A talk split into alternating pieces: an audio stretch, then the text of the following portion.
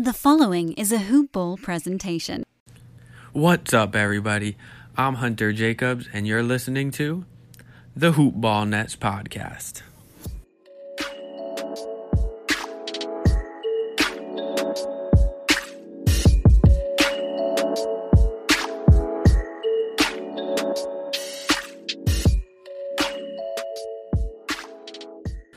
So, as you could tell, there's no Najee Adams with us today. He is unfortunately out of town. He had to go to a funeral for a family member. So, condolences with him. And I will be riding solo for this episode. And it's something that we're going to be doing more of, being that we're both in school and it will just make things easier for us to roll out a quicker solo episode here and there, along with our weekly episode with the both of us. So I'll be going over the last three games for the Nets, as well as a few other things that I wanted to address. And this podcast is brought to you by High Kona Coffee. You can find Hawaiian Isles Kona Coffee Company at their website, hawaiianisles.com, on Amazon by searching for Hawaiian Isles Kona Coffee, or on Twitter at High Kona Coffee, H I K O N A Coffee. Also, if you want to leave a like or review on our podcast, it's much appreciated. We always read them out and enjoy getting them. Okay, so on to the first game when the Nets beat the Rockets at home on November 1st. This was a big win, and I'm not going to say a, a, turning point, but this was kind of a statement win. I think this is more what the Nets were hoping for their season to be instead of the rough 1 and 3 start that they got off to. And a lot of it is due to Taurean Prince, who had a fantastic game overall, showed kind of his preseason form, and he led the team in scoring with 27 points. But overall, the Nets outshot the Rockets 49.4% to 41.4%. They outshot them by, at the three point line by a lot. The Nets shot 59.4% from three, while the Rockets shot 25%, which is something they're probably going to struggle with because Westbrook isn't the most efficient shooter, and Harden has actually struggled from deep quite a bit to start the season. And despite the Nets losing the turnover battle 22 to 12, they were still able to win this game, which is a promising sign. Of course, you want the turnovers to go down, but the fact that out off of turnovers, the Nets had 25 points to the Rockets 22 points shows that the Nets fast break defense was outstanding in recovering from their miscues. The Nets also got outshot at the free throw line 81.5% to 71.4. So two of their three biggest issues were not solved in this game because free throws and turnovers were still the big problems. However, they were able to make up for them with doing other things, such as shooting the three ball well, that made up for the difference in this one. Perimeter defense was the third thing, and Westbrook and Harden had 63 of the Rockets' 116, as well as the bench guards having 19. So guards had 82 of the 116 points for the Rockets. So perimeter defense still isn't a strong suit, but luckily they held Harden and Westbrook to 3 of 22 shooting from deep. And every guard was 50% or less from the field, so it was more of a volume thing as to how they got their stats. Overall, this was a solid game for the Nets. Taurean Prince had 27 points and 12 rebounds on 9 of 17 shooting, 6 of 10 from beyond the arc. And Kyrie had 22 points and 10 assists on 5 of 8 from beyond the arc. So those two guys really, uh, I won't say carried the offensive load because there are five 15 point scorers in this game. Joe Harris had 15 on 5 of 9 shooting with 9 boards and 3 steals, so he had a well rounded stat line. Caris LeVert had 25 points, 4 rebounds, 4 assists on 8 of 15 shooting, and he got to the line for 9 shots, made 8 of them. Garrett Temple, surprise, had 16 points, 7 rebounds, 2 steals, 2 blocks on 6 of 9 shooting, 4 of 6 from deep. So, people who don't normally have outstanding games, such as Garrett Temple, were showing up in this one.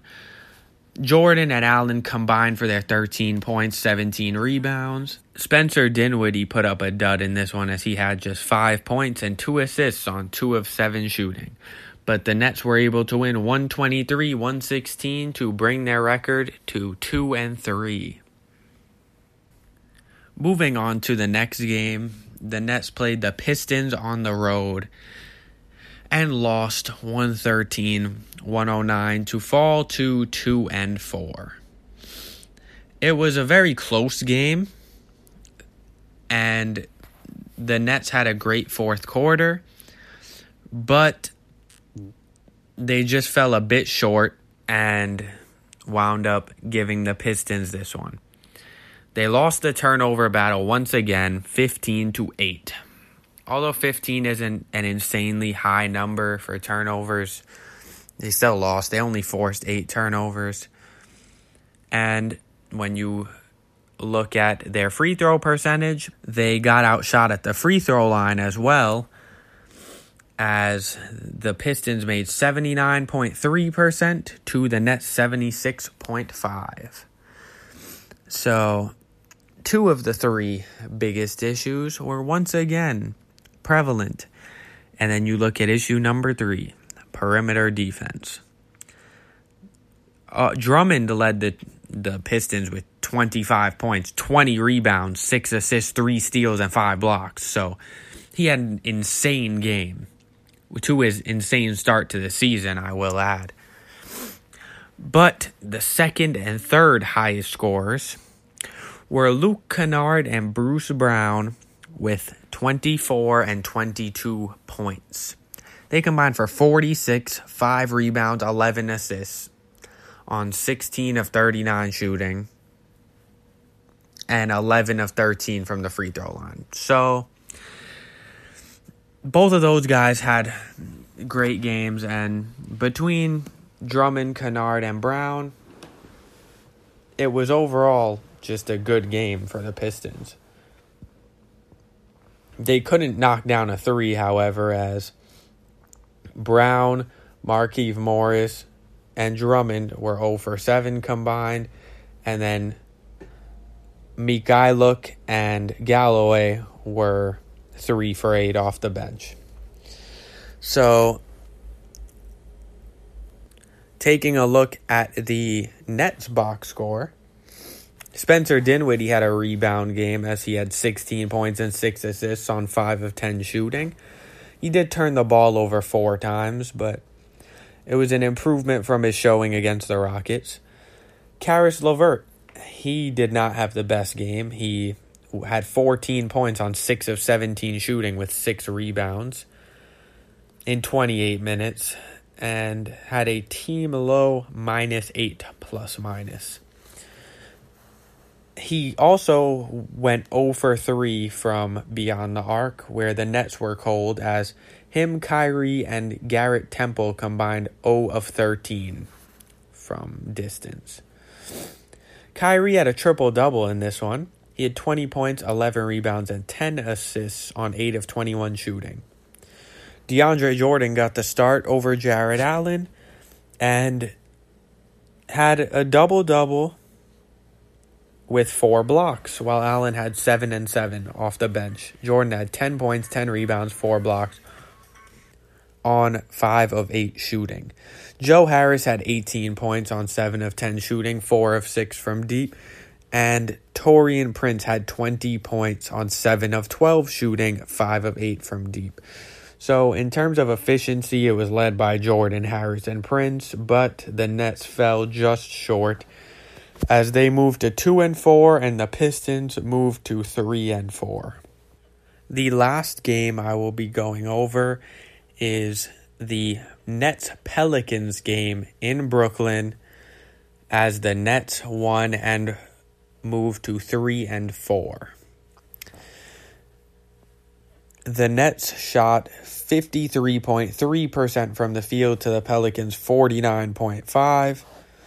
The Nets shot 39% to the Pelicans 40.6% from beyond the arc. And the Nets got outshot at the free throw line 76.2% to 75. Although it's not a big difference and the Nets did make more free throws as they got to the line more, so that is a good sign. However, they did lose the turnover battle once again, 23 to 21. And the Pelicans did take better advantage as they had 32 points off turnovers. Looking at the box score, Brandon Ingram lit the Nets up. He had 40 points, 5 rebounds, 5 assists, and he is truly breaking out this season and is an early season candidate for most improved player. He's averaging over 26 points a game. And in this one, he shot 17 of 24 from the field and just could not be stopped. Lonzo Ball also had a solid game with 15 points and 3 assists on 6 of 10 shooting. He knocked down 3 triples. Jrue Holiday had 15 points, 7 rebounds, 3 assists, 4 steals, and 2 blocks. So he filled the box score in a lot of different areas, but he did have a team low minus 19 plus minus.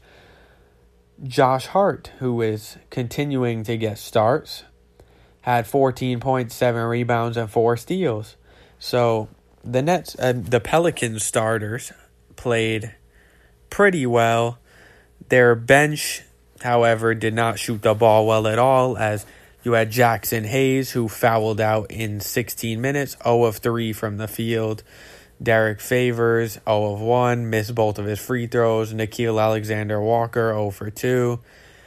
Redick and Frank Jackson, 8 for 18 combined, both had 12 points. So the Pelicans were able to score, but their biggest problem was on defense overall, as the Nets did shoot over 50% from the field, and Kyrie Irving led that charge with 39 points.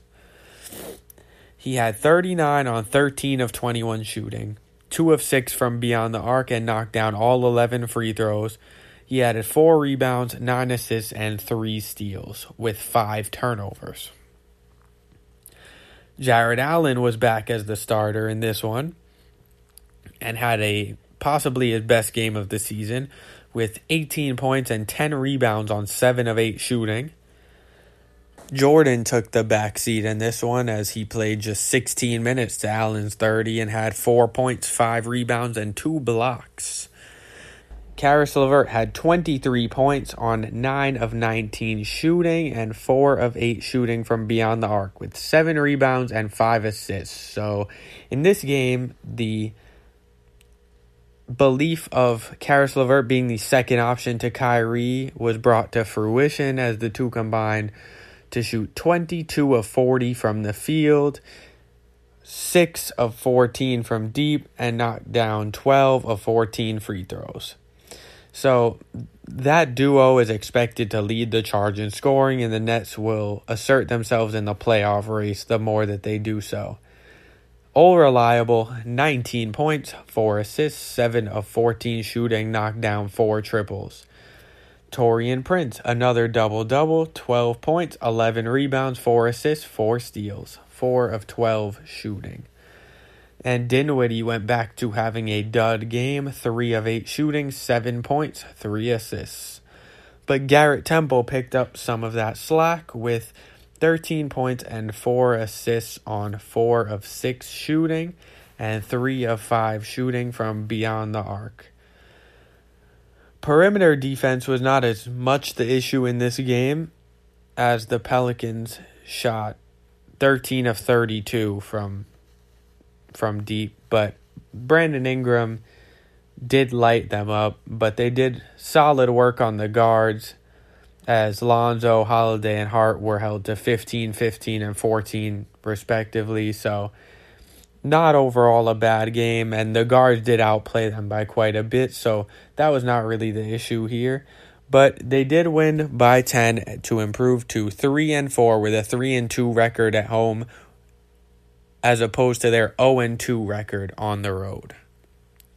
So that wraps up the 3 games.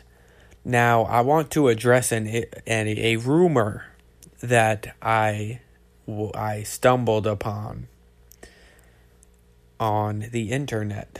And I wish Najee was here because I wanted his opinion on this, but I'll be reviewing it myself.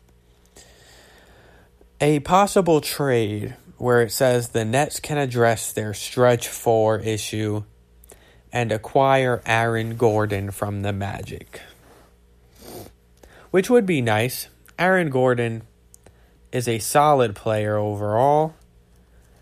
And I believe that he would fix some of the stretch four type issues that the Nets have and would be able to let Taurean Prince return to his small forward role. However, I was not really a fan of the package that the Nets would be giving up, according to this rumor.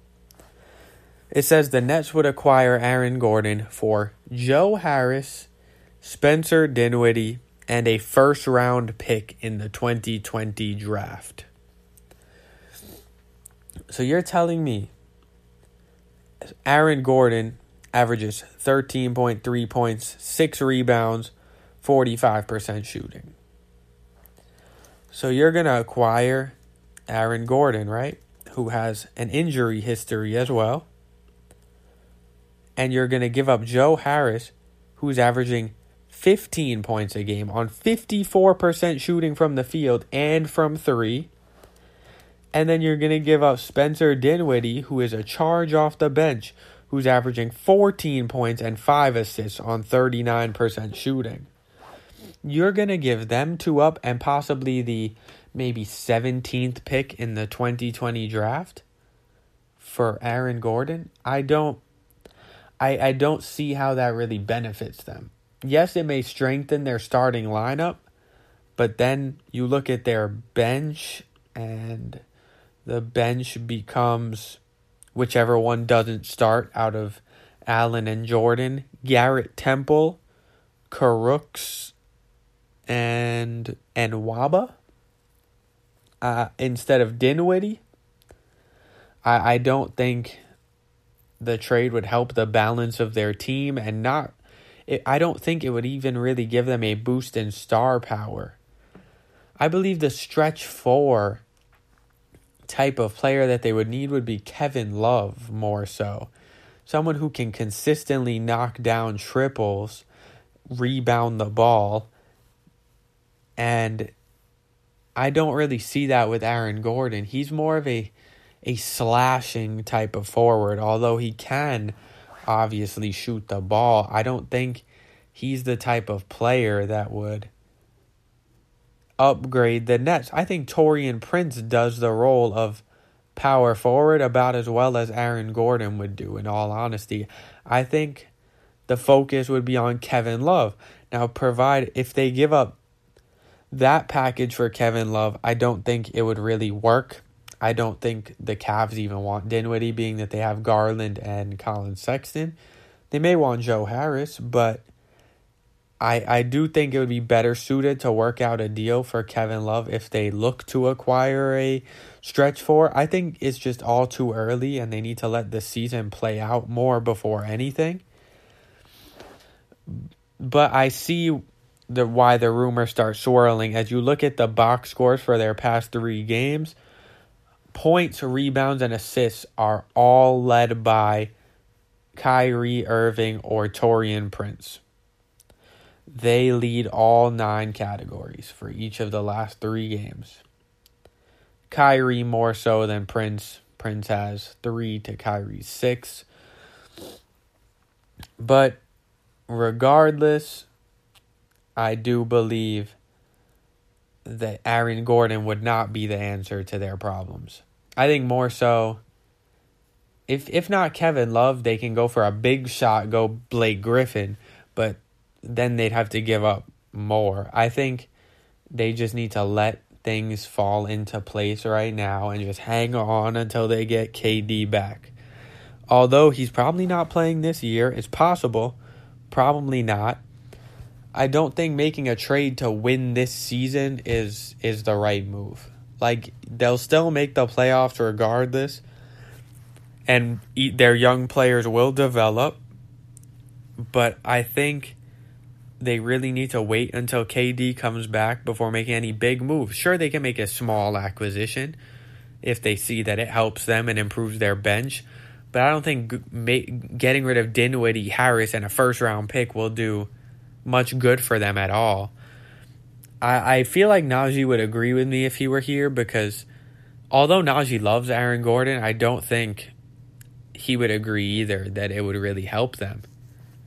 I think anyone on the Magic, I think Jonathan Isaac is a better option. In all honesty, young, growing. He he had a five, almost had a five by five stat line last night, but I don't think they really have to make any moves right now.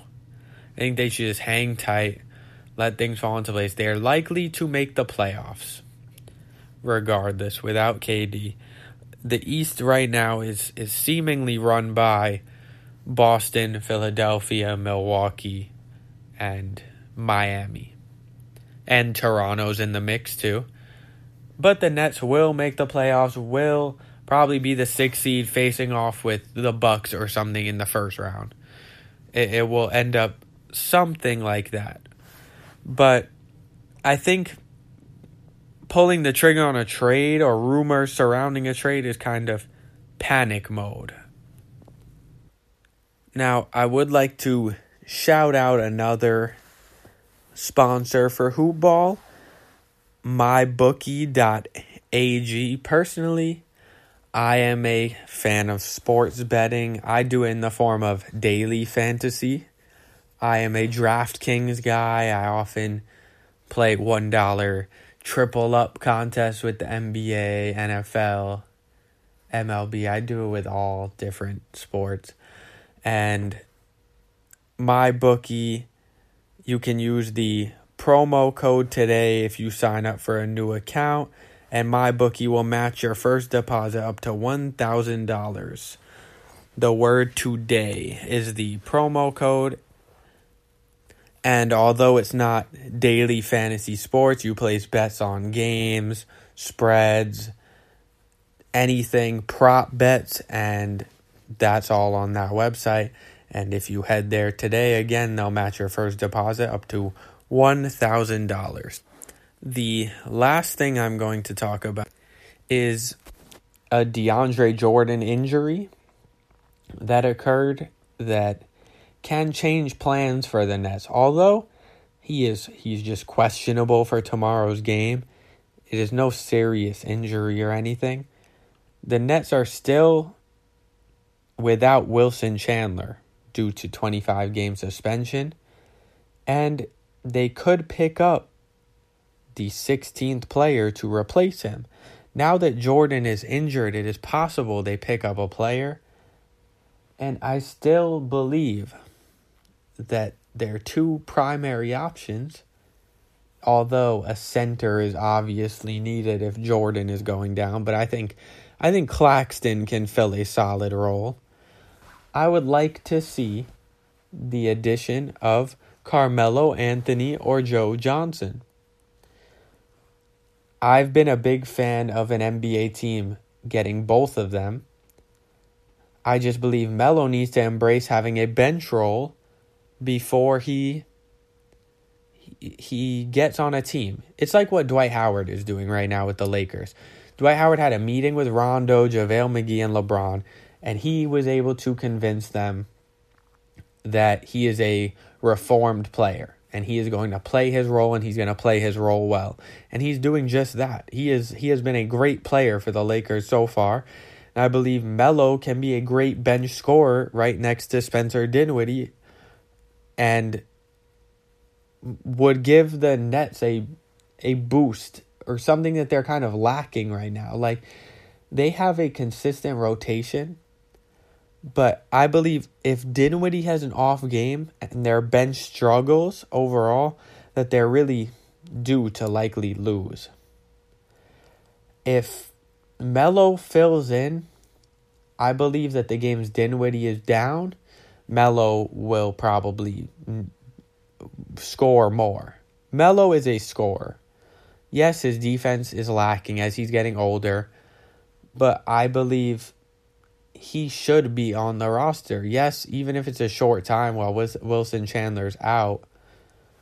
But even if they sign Melo and he turns out to be a great player, I think he will earn a roster spot.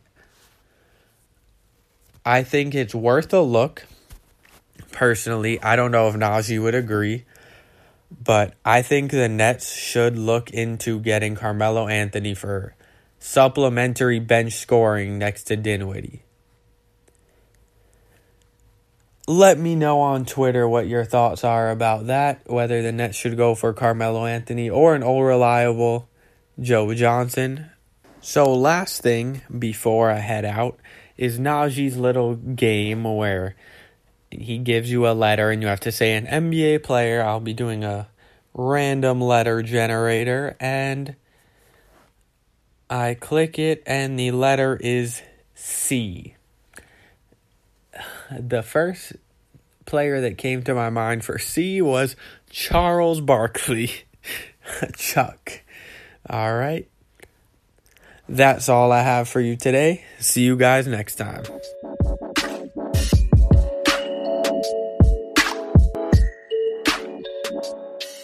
This has been a Hoop Ball presentation.